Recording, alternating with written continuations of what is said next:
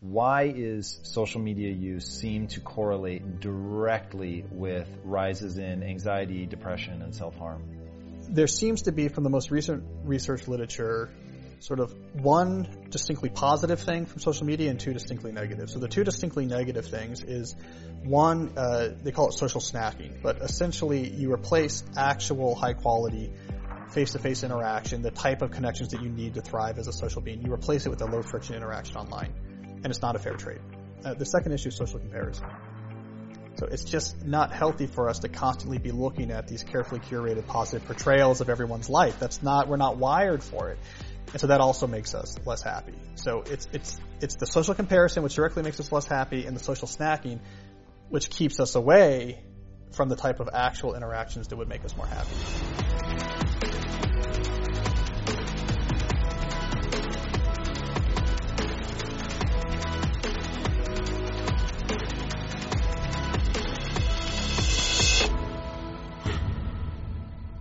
Thanks for tuning into this episode of Impact Theory, sponsored by our friends at Skillshare. Enjoy the episode. Welcome to Impact Theory. Our goal with this show and company is to introduce you to the people and ideas that will help you actually execute on your dreams. All right, today's guest is a Wall Street Journal and New York Times best-selling author who earned his PhD in electrical engineering and computer science from MIT. He's the author of six books, his work has been published in more than 20 languages, and he's written 60 peer-reviewed papers that have been cited more than 3,500 times. He's the provost, distinguished professor of computer science at Georgetown University, but ironically, he's most famous for his views on digital minimalism. His TED Talk on why you should quit social media has been viewed over 5 million times, and his work on this topic and related topics such as doing deep work and avoiding a life of distraction have been read by millions of people around the world. His insights and expertise have made him one of the most sought after minds on the subject, and he's been featured in most major publications, including the New York Times, the Wall Street Journal, the New Yorker, the Washington Post, and the Economist, to name but a few. So please, Help me in welcoming the man who, true to his core philosophy, has never had a social media account, the best-selling author of So Good They Can't Ignore You and Digital Minimalism, Cal Newport. What's up, man? How you doing? Welcome to the show, man. Of course. I'm super excited to have you because I have been beyond obsessed with you since you changed my entire view on passion. Yes. So I was the passion guy, talked about passion all the time, have to have it in your life. Yeah. it's the answer. Uh-oh, yeah. And then a friend was like, dude, you have to read this book. It's all about how passion, following your passion is actually bad advice. Yes. So walk us through why is following your passion bad advice? Yeah. Well, I mean, I wrote that book in 2012. Uh, because I was going through a career transition. So I was finishing up grad school. I was in sort of a postdoc year, going onto the job market to, to be an academic, which if you do right, means you're going to do your first and last job interviews your whole life.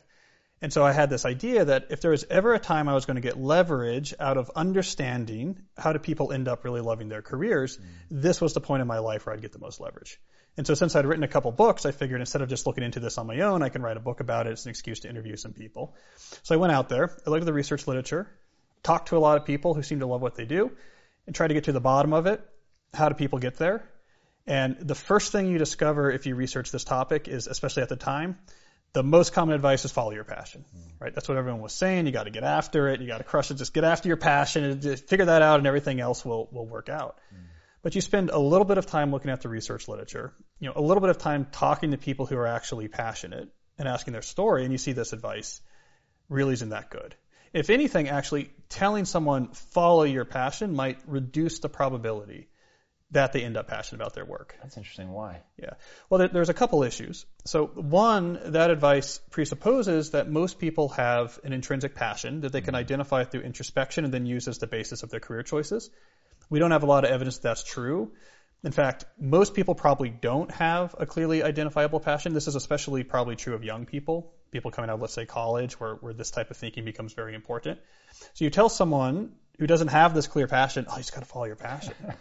You're setting them up, right, for failure. and It's already they're going to be really worried. And then second, we don't have a lot of evidence that connecting a job to a pre-existing interest plays a big role in whether or not you get deep satisfaction out of that job. That's really surprising. Yeah. So, so we have decades of research on what leads people to actually feel sort of motivation towards their job, what leads them to be satisfied. And it turns out that the traits have very little to do with this intrinsic match. It has more to do with things like impact, mastery, connection with people, doing something worthwhile, getting better at a skill that's valued. Mm. If you get these generic traits, you tend to enjoy your job more and more.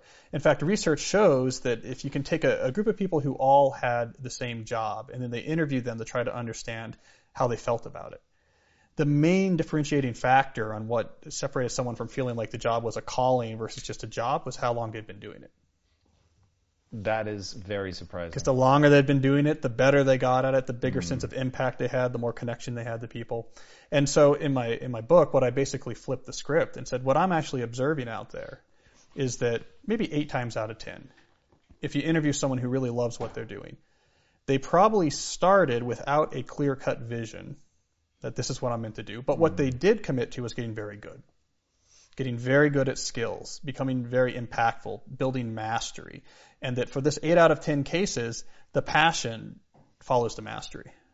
Yeah, that that to me is it was one of those as soon as I was reading what you were talking about, I was like, oh my God, this makes so much sense. And I'm so glad that I read it when I did because as I stepped in front of the camera and, and started talking to people about how to build success in their life, the, the like outpouring of crushing anxiety that I got from people that, that like, yo, I don't have a passion. I don't know what I'm supposed to do. Like, you're so lucky. You, you, you know, you have this passion. And I thought, it's interesting though, because it didn't start as a passion. It actually started as what I'll call a minor area of interest. Yeah. And then tracing that back through the framework of your book and realizing, whoa, like this was a process. It made me want to package it up in a way that I could give people and say, you're misconstruing my own story and let me tell you what I actually did to get here. Do you have like a package that you give people that says, all right, step one, do this, step two, do this, if you really want to end up being passionate? Well, you can you can shrink it all the way down to Steve Martin's advice, which is where I got the title for the book, which was "Be so good they can't ignore you." And so, like, that's what Martin used to tell aspiring entertainers. And what he said was, well, they always were hoping there was going to be some secret, or here's how you get mm-hmm. noticed, or here's how you get the right agent. And what he would always tell them is, be so good they can't ignore you. If you do that, lots of other good things will come. And so I ended up naming that book "So Good They Can't Ignore You" is because that advice basically turns out to be incredibly applicable especially if you're new. Let's say you're new to the job market, you're right out of school. You want to be passionate about what you do. By far, probably the most important thing you can do, the most important step you can take if you want to maximize the probability that you have a fantastic working life is put your head down and go into apprentice mode. I'm going to master something that's unambiguously valuable. You do that, on that foundation, all sorts of really good things come. Mm. Good things that include real satisfaction and passion for your work. But I want to go back and, and really um, wrap everything up around the passion idea. So, are you saying that somebody could take something that intrinsically they have zero interest or maybe even negative interest, and simply by getting good that they will develop passion for it? And do you think there's anything automatic in there about mastery equals passion in a sort of one-to-one way, or is it you do need to start with something that you find intrinsically interesting. It's just not necessarily going to be anything that feels like it could one day be a passion. Yeah, the, the latter is the right way to think about it. And basically, we have to lower the bar. So we have to lower the bar from this impossible height where we've put it, which is you have a one true passion, and if you figure it out, you're going to love your work starting the next day. And if you get it wrong, you're destined for a life of misery. Like we have to lower that bar down to there are many different things upon which you could build a life of real fulfillment and passion. But it's not just dart throwing, right? I mean, it has to be something that you have an interest in. It has to be something that you think would reward you with more flexibility and options as you got better at it, right? So, so it's not just arbitrary, but most people could probably pretty quickly identify six or seven directions mm-hmm. that pass those qualifiers. And so a lot of what I'm saying is that's enough.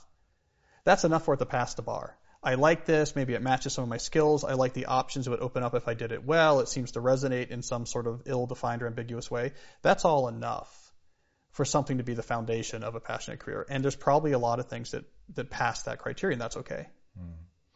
So now going to the idea of apprenticeship, um, there was an article written recently that I found really interesting, and it brought out in me a rant. So let's see how wonderfully um, inflammatory we can be here while being very honest. This woman wrote an article saying, "Whoa, I have this business. I used to get interns all the time. Like people would constantly be asking me if they Yeah. could be an intern, and she was like, somewhere around six or seven years ago, it just stopped, and now people today are like." Um, unwilling to do or uninterested. I think she may have even said they're uninterested in doing, not meaning like I'm out here clamoring for people. She was just like surprised that people didn't want to be an intern anymore. And then the feedback on the article, they were skewering this woman and saying, oh, can you believe that people don't want to be enslaved? Oh, can you believe that people don't want to work for free? And I was like, whoa. If I had one piece of advice for myself going back in time. In fact, the cameraman on this camera right here is leaving this company because he's taking my advice. Yes. Because the advice I gave him was go who who is like living your idealized life, the the very life that you couldn't imagine. Like, oh my God, if I have that, I will have everything. Go offer to work for them for free in exchange for knowledge and connections. Like, if I can't give you that, then you should immediately leave because you're in this beautiful part of your life where poverty's okay. Yeah. You can still get laid while being poor. It's not so cute when you're 40. Yeah. But like in your early 20s, hey, it's not like this big knock on, Yeah. on who you are and your, your value in the world. And so he literally was like, I'm going to go do exactly that. And so that to me is brilliant. So the fact that they're like skewering this woman for deigning to suggest that somebody basically be an apprentice, I find scandalous for their sake, Yeah. not mine, Yeah. but for their sake. Yeah. Well, I don't think we, we think enough about how hard it is to actually do interesting and successful things. And so this, this is a real issue that I got into in that original book, where young people in particular would write their own script for this is how I want the world to work. This is how, you know, I want to run this thing and I want it to be really successful and I want X, Y, and Z. And here's what I want to be important for this that, that I'm on social media a lot is going to be key. And the fact that I'm just a young go getter and this will all work out in about a year. But like the reality is everything that is worthwhile is really, really hard and it's often really, really specific. And so I'm always telling young people something very similar. Before you make your plan for how you're going to execute, you know, becoming a book author, for example, which a lot of people ask me about. Go talk to authors, figure it out. Figure out what the actual reality is of what matters and how people succeed. Don't write your own script that, with the answers that you want it to be because often there's a real conflict. Because it's easy to come up with some plan where you're like, I'm going to do X, Y, and Z. I'm going to write 20 pages a day and something that's kind of hard but not too hard and you think it's going to be fun and it might have nothing to do with how that industry works. Mm-hmm. But on the other hand, if you can get the intelligence, maybe by, by interning with someone who can actually teach you about the field you really care about, and you understand, oh, this is what's involved, then you know where to put your energy. You know where to get the leverage point. It's why in academia, for, for example, uh, why the people who write papers for star venues tend to train with other stars because you just learn, right? If you're at MIT in the sciences, you're going to learn from people that this is what they do. They write papers for the top places. They know how to do it. The mindset's all built around it. You can see what they pay attention to and what they don't pay, what they don't pay attention to. And that type of apprenticeship actually matters. So the the intoxication I felt at getting a book called So Good They Can't Ignore You, um, which is certainly your credo in life, is definitely mine. How do people do that? How do they become so good they can't be ignored? Well, I mean, I say you should look to, let's say, professional musicians, professional athletes, professional chess players, people who have to get good in a world that has a well-defined competence hierarchy, hmm. where you have a chess ranking and you can't run away from it. You have a batting average, right? You know, like you can't you can't get away from it. Watch how they train. Because in their world, there's a lot of effort that has gone into how do you systematically improve. And what you see is that they deliberately practice. And there's really no shortcut to deliberate practice to gaining mastery in almost any field. But in knowledge work in particular, so in this sort of whole array of sort of various creative and other types of, of uh, professions, we don't think that way. And people don't actually do a lot of this sort of systematic practice. And so that's why in So Good They Can't Ignore You, I go and I hang, hang out with a professional guitar player and I say, okay, I want to watch you practice. And in this case, there's actually a good reason to do so because this is someone who started playing guitar at the same time that I started playing guitar. And at the age where like I was not that great, I played in a rock band and we were like, okay, um, he was being, he had a record deal and was being heralded as like this talent, right, in, in new acoustic guitar playing. So I said, great, I want to understand why did he become really, really good? And I didn't. Watching him practice in this sort of musician's frat house he lived in in Boston with all these other musicians, answer the question 100%. He was so intense when he was practicing the guitar that he would forget to breathe, right? so he'd be doing this. He was trying to get a lick faster. So the way he got the lick faster is let me play it about 10% faster than I can comfortably play it. And he was so concentrated that he'd forget to breathe. And so he would do these ragged gasps every once in a while when his body would force him to take in, take in air. That's the whole difference. I never did that. Mm. That's stretching. You're like, what I need to do is be better at this lick. And so I'm going to push myself beyond where I'm comfortable. And I remember you saying with that example that you were watching him practice something that um, wasn't necessarily fun for him. He didn't know how to do it, so it was constantly facing his inadequacy. And you said, what I like to do was pick up my guitar and jam and play a song that I'm good at, and you know, put on some can, Hendrix and like wail away a little bit. Right. Yeah. So now help people understand. So you've said that there's a big difference between repetition and deliberate practice.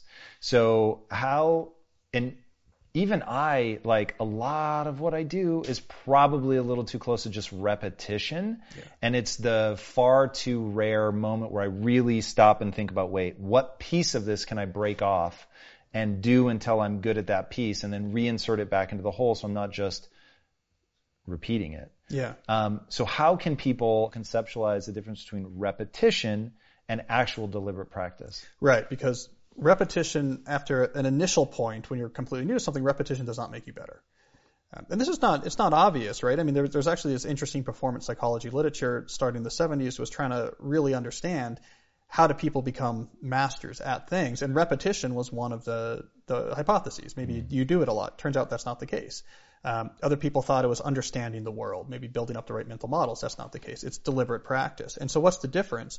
Deliberate practice stretches you you, you stretch yourself past where you're comfortable with the just like you do with a muscle, mm. right? You have to tire out the muscle exhausted if you're gonna if you're gonna get growth, right? But it's very uncomfortable. Stretching is uncomfortable, uh, and that's why people don't do it. But like when I was trying to upgrade my writing, so I, my first three books I wrote as a student, mm. and they were student advice books, uh, paperback, and I wanted to be an idea book hardcover idea book writer um, I kind of went out into the wilderness for a while and said, I have to get better at writing. And what I was discovering was like just writing on my blog, for example, wasn't stretching me enough. Mm. And so I said, I'm going to write for magazines. I found a magazine where, you know, they paid for commissions and there was an editor who was going to accept or reject it. So now I could deliberately practice. I had the stretch to try to get my, my assignments accepted mm. and published, you know, by this magazine, right? It wasn't just repeating what I was doing before. Now I was trying to stretch myself and I did that for a year. Uh, and it made a big difference. And so that's deliberate practice. I love the way that your work really um, weaves into itself and reinforces everything. So, so good they can't ignore you. Obviously, really helps people understand how they become passionate, how they become extraordinary. That it's a process. And then deep work talking about, well, now let's talk about how you make that process efficient by getting rid of all the clutter. Um, how do people get good at deep work itself? Yeah. And your early books were a lot about like how to be effective at studying and you were yeah. saying that you thought it was just so bizarre that people don't try to optimize their ability to study. Yeah. So one, how do we optimize our ability to do that? And then how do we begin to carve out that space to really be successful at, going deep? Yeah, so so deep work, which is just my term for concentrating very intensely, right? Where you, you give something intense focus without distraction, so you don't glance at things. Mm-hmm. No phone, no browser tabs. You're, you're, you're just focused in. Uh, this skill is essentially the answer to the question that my readers had about So Good They Can't Ignore You, which was, okay, how do I become so good? Mm. I can't be ignored. And in, in a lot of fields, this ability to concentrate very intensely, first of all, that's necessary for deliberate practice. Deliberate practice requires you to be in a state of deep work. Uh, and deep work is also just what allows you to produce very effectively. If you want to use your skills to produce high quality work, you want to produce it uh, at a high quantity per time spent, very concentrated effort uh, is what's important. But but what I discovered working on that book is that it's a skill that has to be trained. Mm. So it's a little bit circular. if you're good at deep work, you can pick up skills very quickly. But deep work itself is a skill that has to be trained, mm. which a lot of people think of it more like a habit, like flossing their teeth, right? I know how to do deep work. I just don't do enough of it, but it really is trained. It really is much more like playing the guitar that if you haven't been practicing, you shouldn't expect that's going to sound very good. And so, why, why yeah. is that? Like when I really think about it, like I hear you, and I know you've thought a lot more about this than I have, but it does feel like flossing my teeth. it does feel like I just need to not pick up my phone and look at it. I just need to focus. So is it kind of like meditation where I'm learning to extend those periods of time where I'm able to focus or what is at work? Right. Well, it's a very unnatural activity, actually. So, so giving sustained concentration, doing deep thinking, uh, it's not something that has a long evolutionary history. Uh, and so it's actually really the invention of the rented word in particular that helped make the ability to think deeply more widespread. Did you say the rented word? The written word. Writ- that makes a lot more sense. Yeah. Well, because reading itself, right, is also a very unnatural activity, and it requires an incredible amount of training to basically get your brain able to do this activity that we didn't evolve to do. But what you get out of doing reading is that your mind becomes comfortable with this very unnatural activity of keeping intense focus on something, right? Um, so, so in some sense, it's not something that we were evolved to do. And so if we don't practice it, our mind wants to do what it did in the, the Paleolithic savannah. It, what's going on? Like, I want to survey.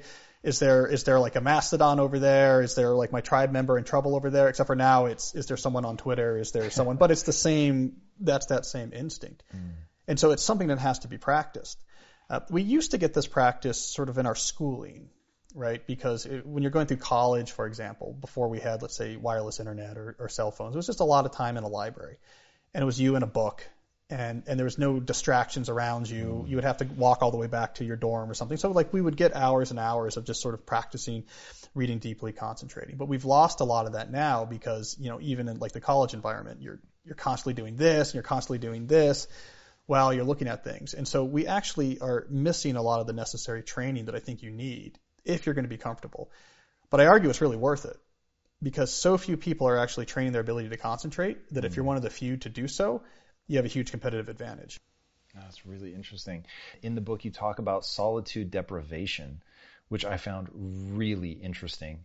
So, one, define solitude, which I thought was interesting that you took the time to do that, um, and then why it matters.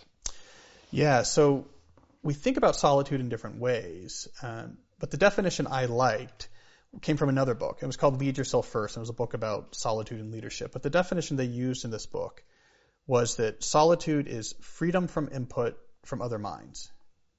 So it has nothing to do with physical isolation.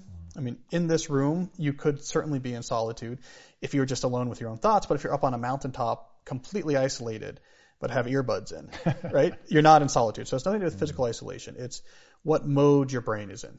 So if your if your brain is processing input that was generated from another mind, you're not in solitude. And if it's not, it's just observing or thinking its own thoughts.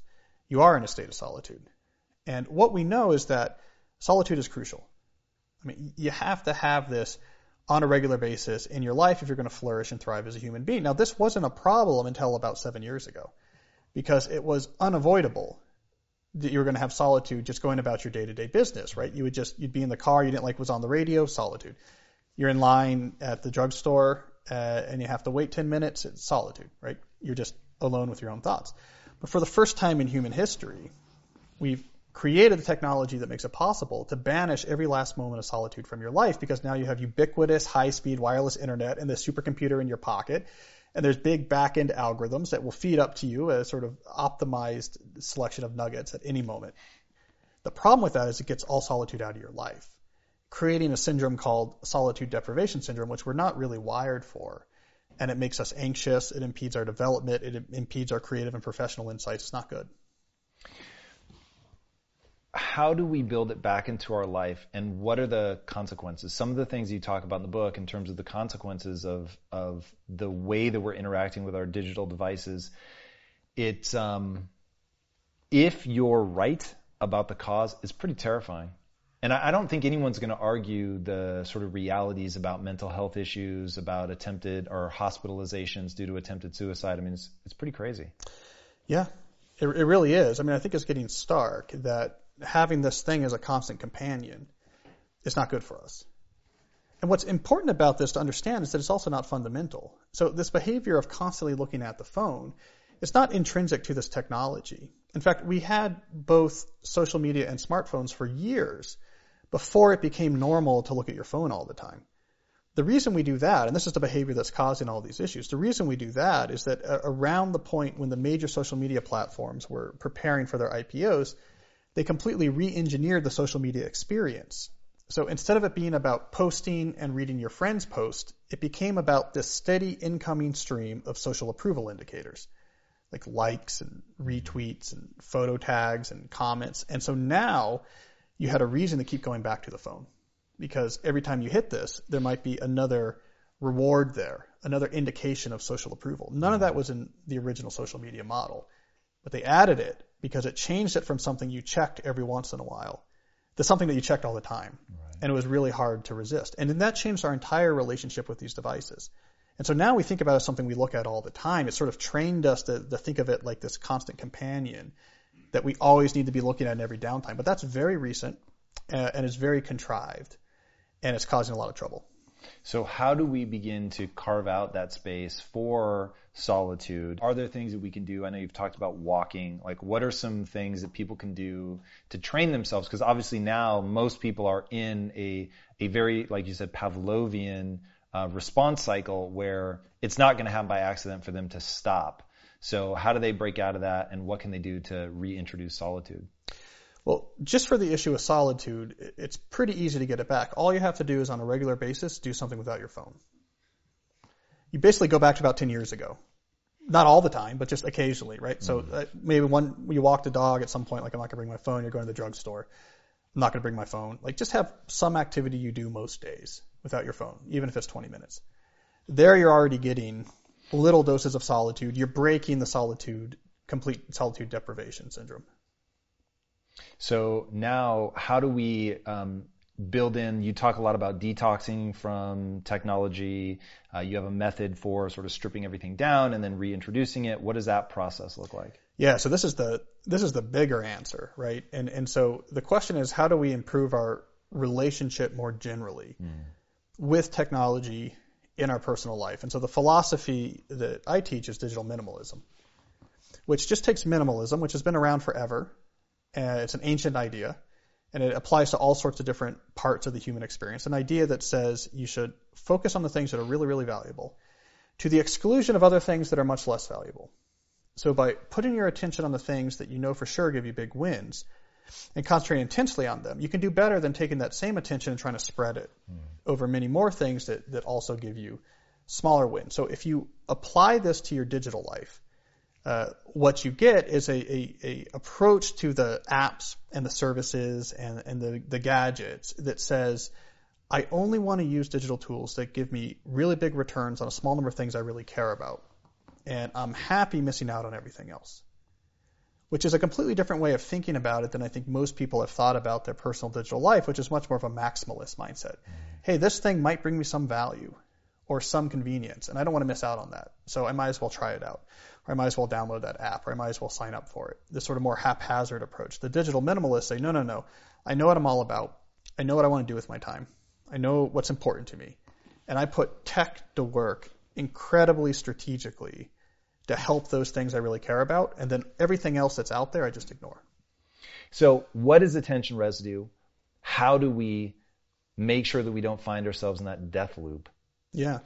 Well, I mean, attention residue is the the killer for almost any creative endeavor. And it comes out of the psychology literature. Uh, this term actually comes from a, a, psychology researcher named Sophie Leroy.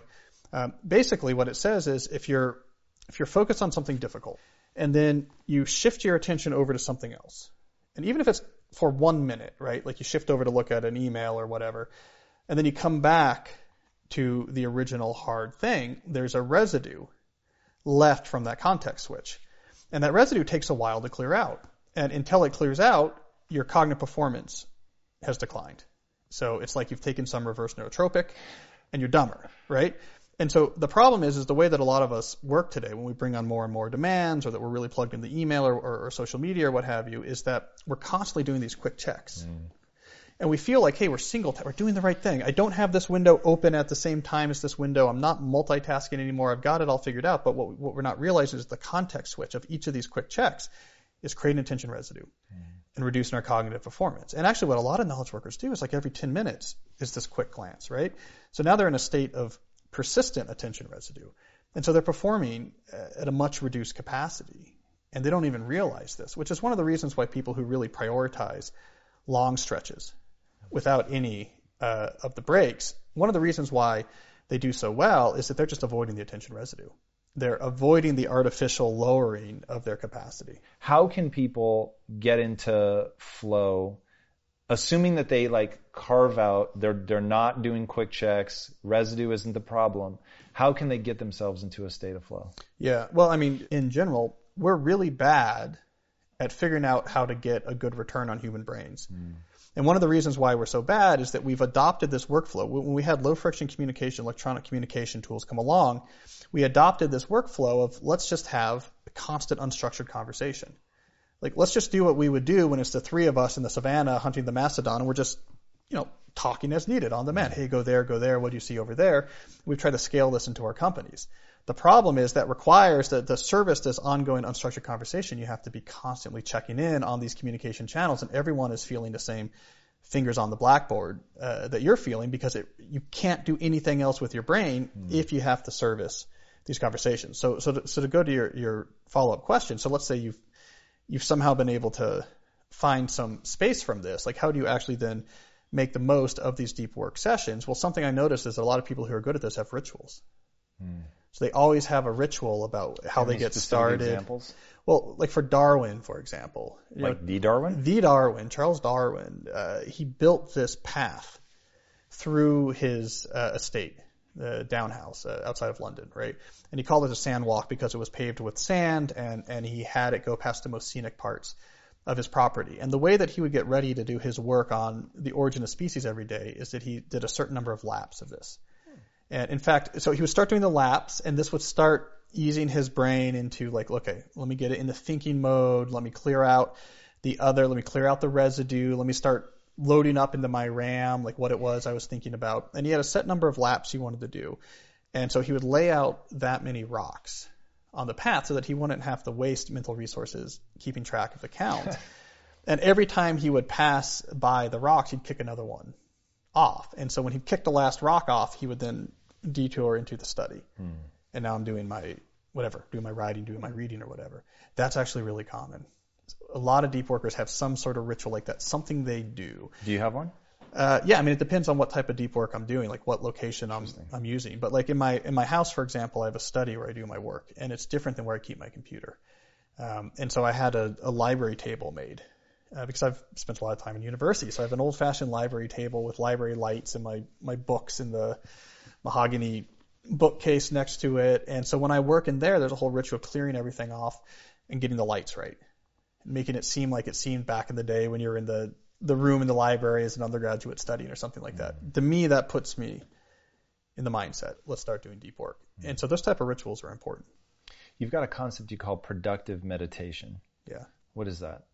So it's one of these training exercises if you want to be better better at focusing. Uh, and what you do is you go for a walk. While you're walking, you try to make progress on a professional problem just in your head. So you're just whatever it is, figuring out a strategy or, or, or outlining a chapter or whatever it is, just in your head while you walk. And as in mindfulness meditation, when you notice that your attention wanders off of this and starts writing emails or whatever it is your, your attention does, you notice that and you bring it back to the problem. No, no, I just have to think and try to hold all the variables in my head and make progress on the problem just in my head. Uh, you do this, it's very, very difficult.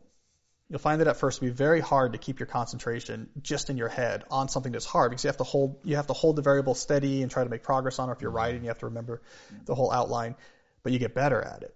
And so it's very intense, but you get better really quick. It's like doing pull-ups, right? they're really hard when when you first do pull-ups, but if you keep doing pull-ups every day, you start to to really get stronger. Mm.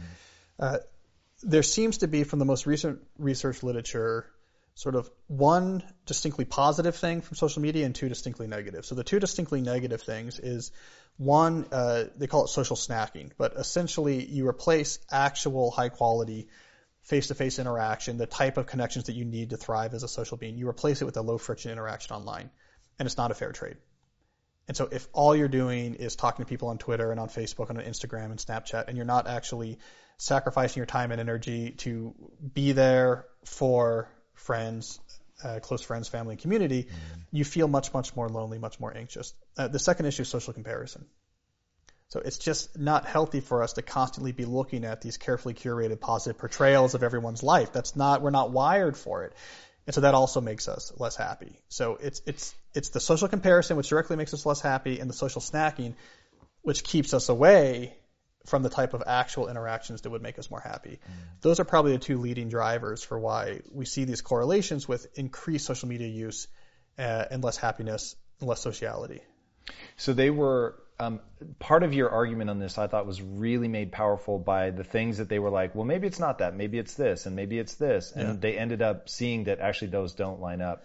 Walk yeah. us through those because I think it really adds punch to to your takeaway. Well, I mean, a, a lot of these studies are correlational. You're looking at different generations, you're looking at different birth years, and you're trying to understand in general why is that population different. So when it came to teenagers and mental health, there was this sort of off the charts moment hmm. where the demographers that measure different properties of different generations, when they got to this generation Z, the first generation to have ubiquitous access to smartphones starting their adolescence, uh, these mental health issues increased more rapidly than anything they'd ever seen before increase between any generation. Whoa. So it was literally off the charts. Like they don't see changes. Usually the changes between generations is much more gradual. Hmm. And so they're trying to figure out why. And what, what exactly are they measuring? In this case, we're looking at, think about it as like birth year versus like per capita incidences of anxiety and anxiety related disorders, okay. right? And so you get to this birth year in the 90s that puts you at the smartphone era in your early adolescence, mm. and that goes up. Wow. Right. And so they're trying to figure out why, but like any good demographers, you, you see there could be a lot of different issues. So there could be a lot of different conjectures. And, and so they explored a lot of different things. But the timing wasn't working out for other things. They thought, well, maybe it has to do with, you know, the Great Recession and economic anxiety, but that started earlier. And, and this didn't start till uh, a little bit later. And they're like, well, maybe it's like political stuff and everyone's stressed out, but no, no, that's much later. Uh, that that comes much later. So they're they're really trying to figure this out. And they said, well, maybe it's self-reporting. Okay, so maybe yes, it's true that starting at this birth year, people report anxiety, anxiety-related disorders, but we've just become more used to that, and so maybe just people are more comfortable. But then they looked at the hospitalization data, and hospitalizations for self-harm went right up with it, right? So it's not a reporting error. And so what you see is this sort of narrowing of consensus around the idea that there's really no other explanation that fits the data as well as giving social media to adolescents. That's what's causing it. Mm. You've made some pretty bold statements about how people are going to look back on social media. Um, what's the analogy that you use? Well, I think the cigarette analogy yeah. is one that, that caught some attention. the, the actual analogy is if this research literature does end up in a place that says it's causing this much harm for adolescents, I said, this was in a GQ interview, um, we'll probably look back then at giving a 13 year old social media the same way that we look today at giving a 13 year old a pack of cigarettes. Because mm-hmm. we're learning that the brain at that point really can't handle the forces that are unleashed by these sort of highly optimized tools, which are built to exploit psychological vulnerabilities in order to get a lot of usage, just like we uh, artificially increase the nicotine content in the tobacco and cigarettes because we wanted people to smoke more. Mm. I mean, these things have been tuned up to a high degree. Like we talked about before, it had to tune up this sort of uh, psychological exploitations if we were going to get people to look at it as much as we needed people to look at it if the revenue numbers were going to go up. So these things are really tuned to play on sort of psychological vulnerabilities involving social approval and connection. You give that to a teenage brain, which is obsessed with that, right? It's very, very volatile. Now, what I love about all of your work is that it really feeds into one super powerful notion, which is what you said was the reason that I write about this stuff, the reason that I think this matters is it stops people from leading basically the good life. And you talk about how we've been trying to define the good life for a very long time or an interesting life. Um, I'd love for you to define that. Like what, why does this matter? What are we missing out on? What, what is a good life? What should people be striving for? Well, I mean, I'm a big advocate of what I sometimes call the deep life, but basically doing a small number of valuable things really well. We know that is uh, incredibly fulfilling. So I think that's really fulfillment for me. Human flourishing. I think Aristotle got it right with his concept of eudaimonia, which is not about happiness and it's not about good things happening or avoiding bad things. Eudaimonia was you're reaching a point of human flourishing. So you're sort of taking the potential you have as a human and you're making good on it. right? So you, you feel like you're you're making the most of what you're capable of doing. And I think he was right, writing all the way back then, that this is what for the ancient Greeks, you know, this is what you were looking for, mm. uh, is eudaimonia. And so the deep life is very much uh, complementary to that. But it's not just about what you do professionally. It turns out sort of this this depth, right? Doing the, the the important things well is very important in your social life as well. And so this is why, you know, in digital minimalism, I'm so concerned about people being very blithe about how they're going to change what sociality means. Like I, am going to do things on my phone now. I'm going to be doing streaks on Snapchat and, and, and selfies and like let's just completely change, you know, what it means to be social um, that has big impacts because we know, we've known since the ancients, that what you need to also feel like a flourishing, thriving human being is you have to take responsibility for and sacrifice on behalf of family, close friends, and community. You can't just do that. Like it has to be, um, I am connected and serving the people in my immediate orbit. We need that as well to flourish. So in your work, focusing to do really good things and in your social life, focusing to actually be there and serve and sacrifice for family, close friends, and community. This is like an ancient formula for flourishing as a human being. A lot of recent tech has inadvertently pushed us away from those things. Yeah, service and sacrifice. That's actually really pretty interesting. Um, why do you think those two, especially the sacrifice, like doing something for others, why is that so meaningful, do you think? Well, we're wired for it. I mean, we're, we're, we're an intensely social species, which is why we're so successful. We can band together and, you know, make a TV show, right? I mean, we can, we can work together and, and actually solve problems. How are we able to do that? Well, we're, we're wired to be very, very good at social dynamics and working together towards a common goal. In order for that to work, you have to be willing to actually make sacrifices on behalf of other people. And this doesn't necessarily mean like jumping on a hand grenade, but like calling someone or, or, or, someone's having a hard time and like, I'm going to take an afternoon, I'm going to go over there and I'm going to be there and I'm going to be with you. I'm going to be a source of comfort, right? That's a, that's a sacrifice of, of time and energy, which is much harder than just, you know, where you at on, on, you know, Facebook or something like that, right? Mm-hmm. Um, but I think the reason why we're wired to find great meaning and fulfillment in that is because if we're doing that, we can build much stronger, much more cohesive social structure. So it's sort of in our Homo sapien DNA that we want to have these very strong responsibility sacrifice based connections with people in our immediate orbit. Mm.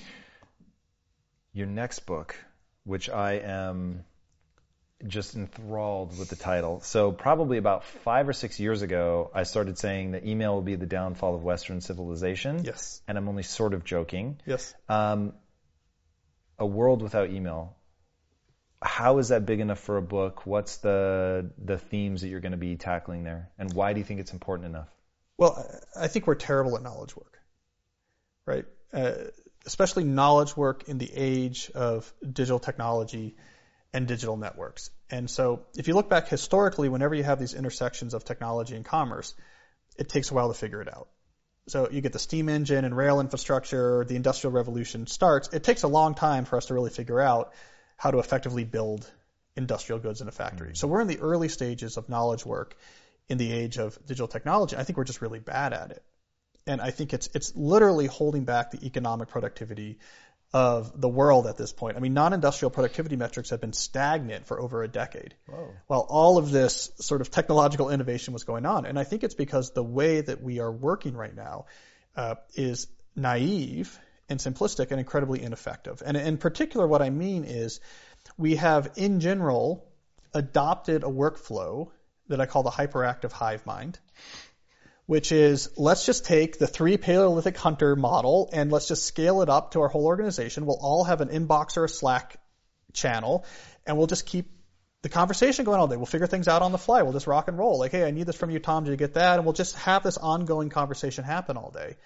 Just like we would do on the savannah. Like we just keep talking in an unstructured manner and we'll kind of figure things out. So it makes sense because it's sort of our instincts and it's incredibly convenient and it's incredibly flexible but it's at direct odds with what we know from psychology and neuroscience about how you actually use a human brain and create value. And our entire economy is increasingly based on taking human brains, having those brains think about information and produce new information that's valuable. This is entirely at odds with how we're working. Because we should be going deep, and instead we to. constantly distracted. Because in order to do the hyperactive hive mind, you have to constantly service the conversation. Mm. And if you have to constantly service the conversation, you can't get anywhere near your cognitive capacity. And so we're just leaving productivity on the shelf.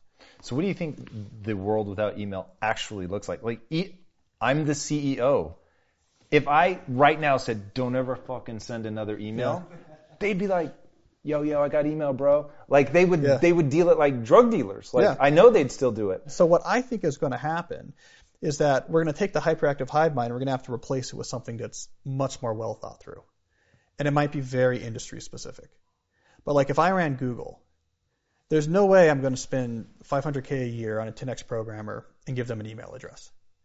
Say I can hire. Look, I'll hire a you know 22 year old whose whole job is to sit there with 19 monitors open and, and communicate with the HR department and the parking and whatever and go to the meeting, whatever. But I want this person with their team, you know, coding and giving it their full attention because I'm going to get so much more value out of this person than if instead I just say, well, you should also be on email and Slack, and so that everyone can bother you about everything, right?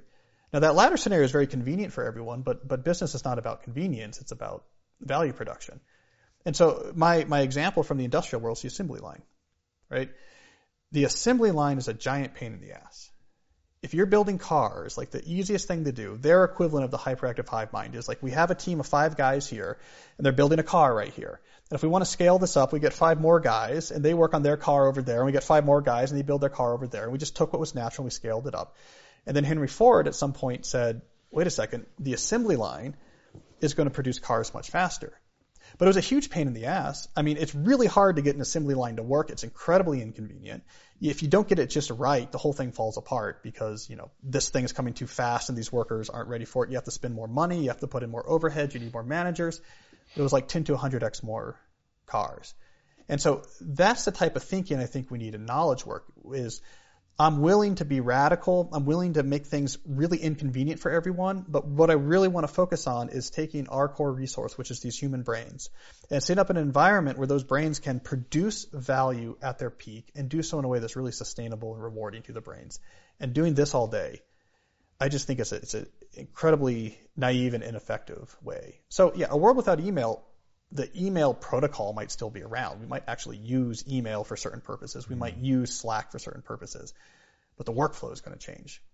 And it's going to be focused on how do we get the most value out of brains, not just how can we take our Paleolithic hunter conversation and just scale it up.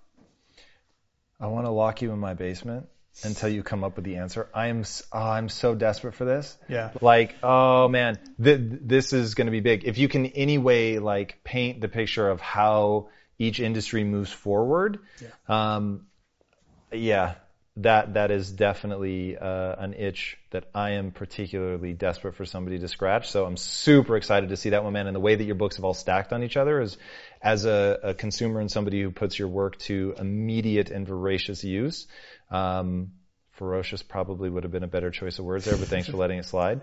Um, thank you. It's amazing. Um, tell these guys where they can find you online. Well, not on social media.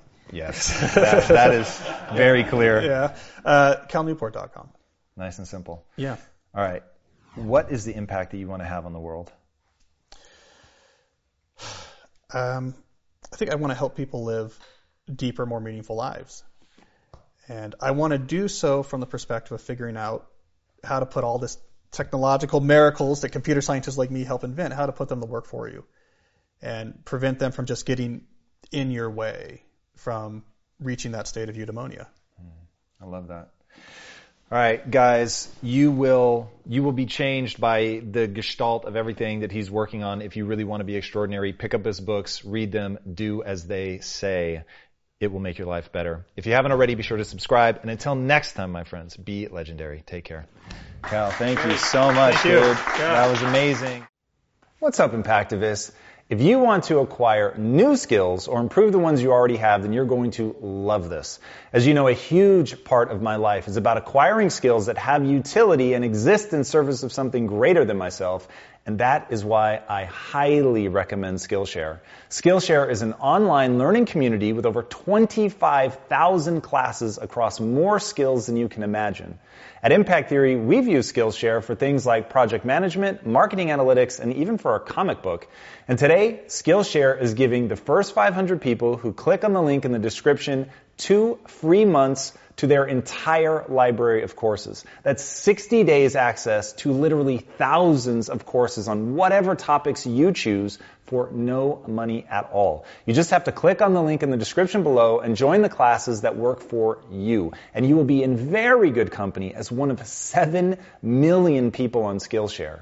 And should you decide to stick around beyond your free trial, an annual subscription to Skillshare is less than $10 a month. That's nothing for a skill that could very well change your life. So go ahead and click on the link in the description below to start acquiring those skills today. And until next time, my friends, be legendary. Take care. If you found value in Cal's interview, be sure to check out Ryan Holiday and Robert Greene. Click either of the links below. Enjoy and I'll see you there. I want to influence them. I want to get inside your skin, inside your brain, and alter how you look at the world.